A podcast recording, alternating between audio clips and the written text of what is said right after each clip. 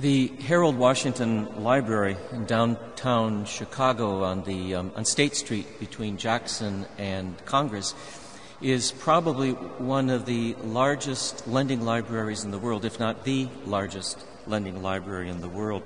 But on the first floor is something called the Popular Library, where you can check out DVDs, CDs, and if you're old fashioned, even books.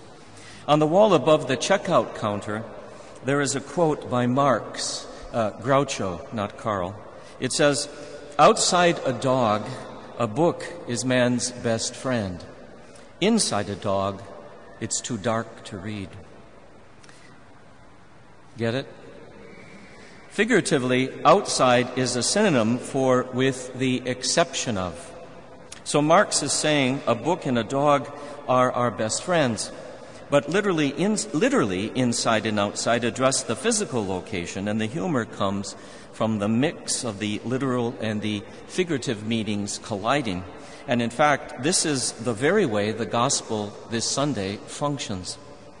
I find Marx humor appealing because I like books and also because I come from a dog loving family. One example thereof my mother got a black Labrador to keep her company in her later years. She treated it like one of her grandchildren. Every Sunday, the dog got jelly filled donuts dunked in coffee. My mother named her dog Mugsy um, after one of her cousins. Don't ask. Uh, this is the point where two mysteries intersect why she named a black lab after her cousin, and why her cousin was named Mugsy. At least the second part of the mystery was finally solved for me when I finally met her cousin, and the resemblance was striking. But I digress. Back to the checkout counter at Harold Washington Library.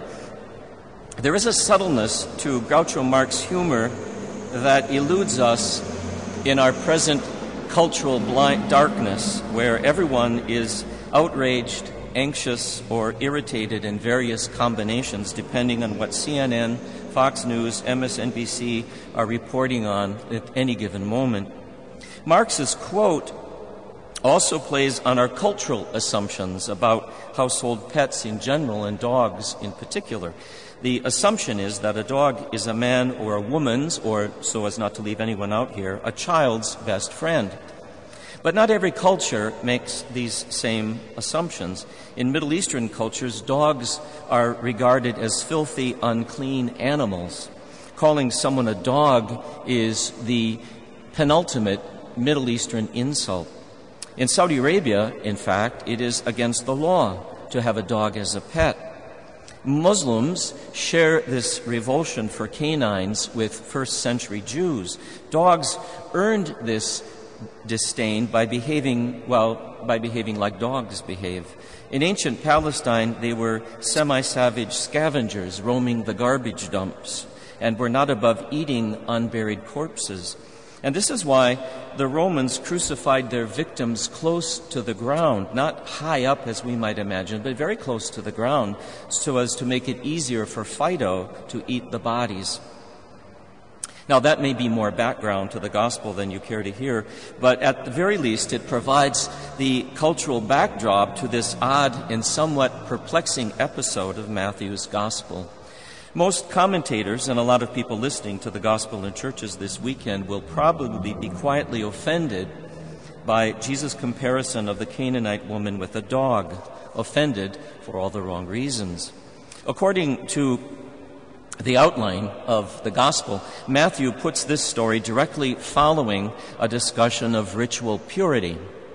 Ritual purity, taken together with the regulations about the food and the Sabbath, not eating pork, were some of the most important religious and cultural markers of, Jerus- of Judaism. Not eating pork, for instance, or keeping the Sabbath holy by not working, uh, was a way to distinguish a Jew from his or her pagan neighbor that is, to distinguish those who were within Israel from those who were outside of it. But it was also a way to recognize a good Jew from a bad one. These observances gave the Jewish people their identity as the one unique people chosen by God to be his covenant bearing stewards.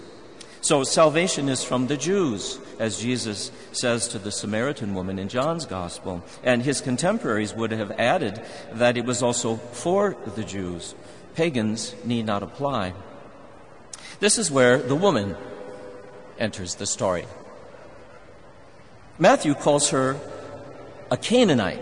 And by this he means that she is not a member of the chosen people, but an outsider, a pagan descendant of one of Israel's bitterest enemies. She had no claim to Israel's God because she has no claim to the covenant with its blessings and its promises. And more important, she has no claim to Israel's Messiah.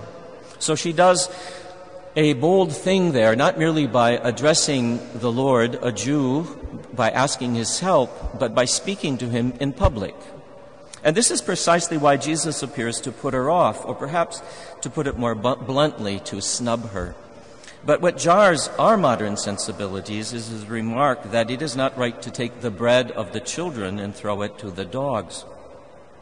In the analogy, the children equal the Jews, of course, and dogs equal the pagans.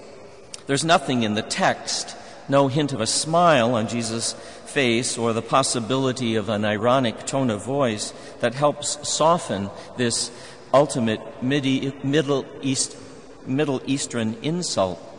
In effect, he can be understood as saying that the only people with any legitimate claim on him are the people of Israel.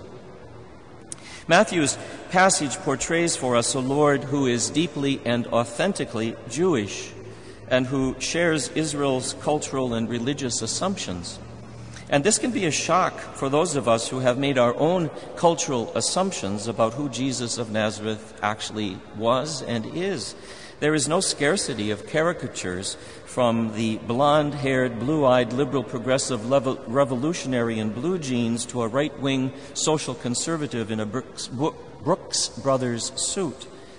These characters, character, caricatures de Judaize Christ because people are offended by the scandal of particularity, the scandal that God chose to act in a Palestinian Jew living in a cultural backwater of the Roman Empire in the first century AD.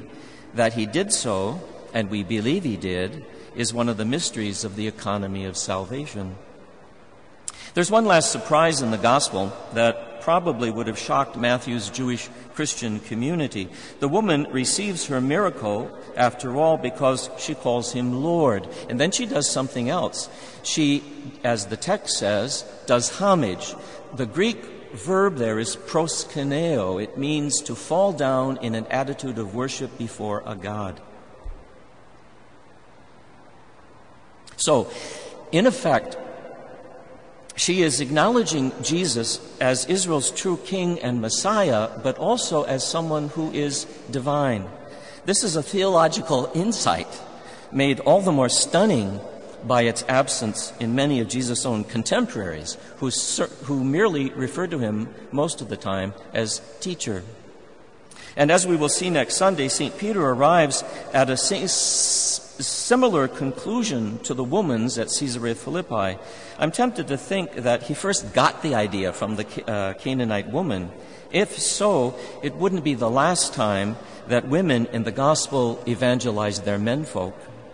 In the end, the faith of the Canaanite woman breaks down the boundaries between Jew and pagan as Isaiah foretells in the first reading, God's house, His church, the new Israel, will become a house of prayer for all peoples, where Christ Himself becomes the acceptable sacrifice for our salvation and for that of the whole world. And we will eat that bread that comes from our Master's table.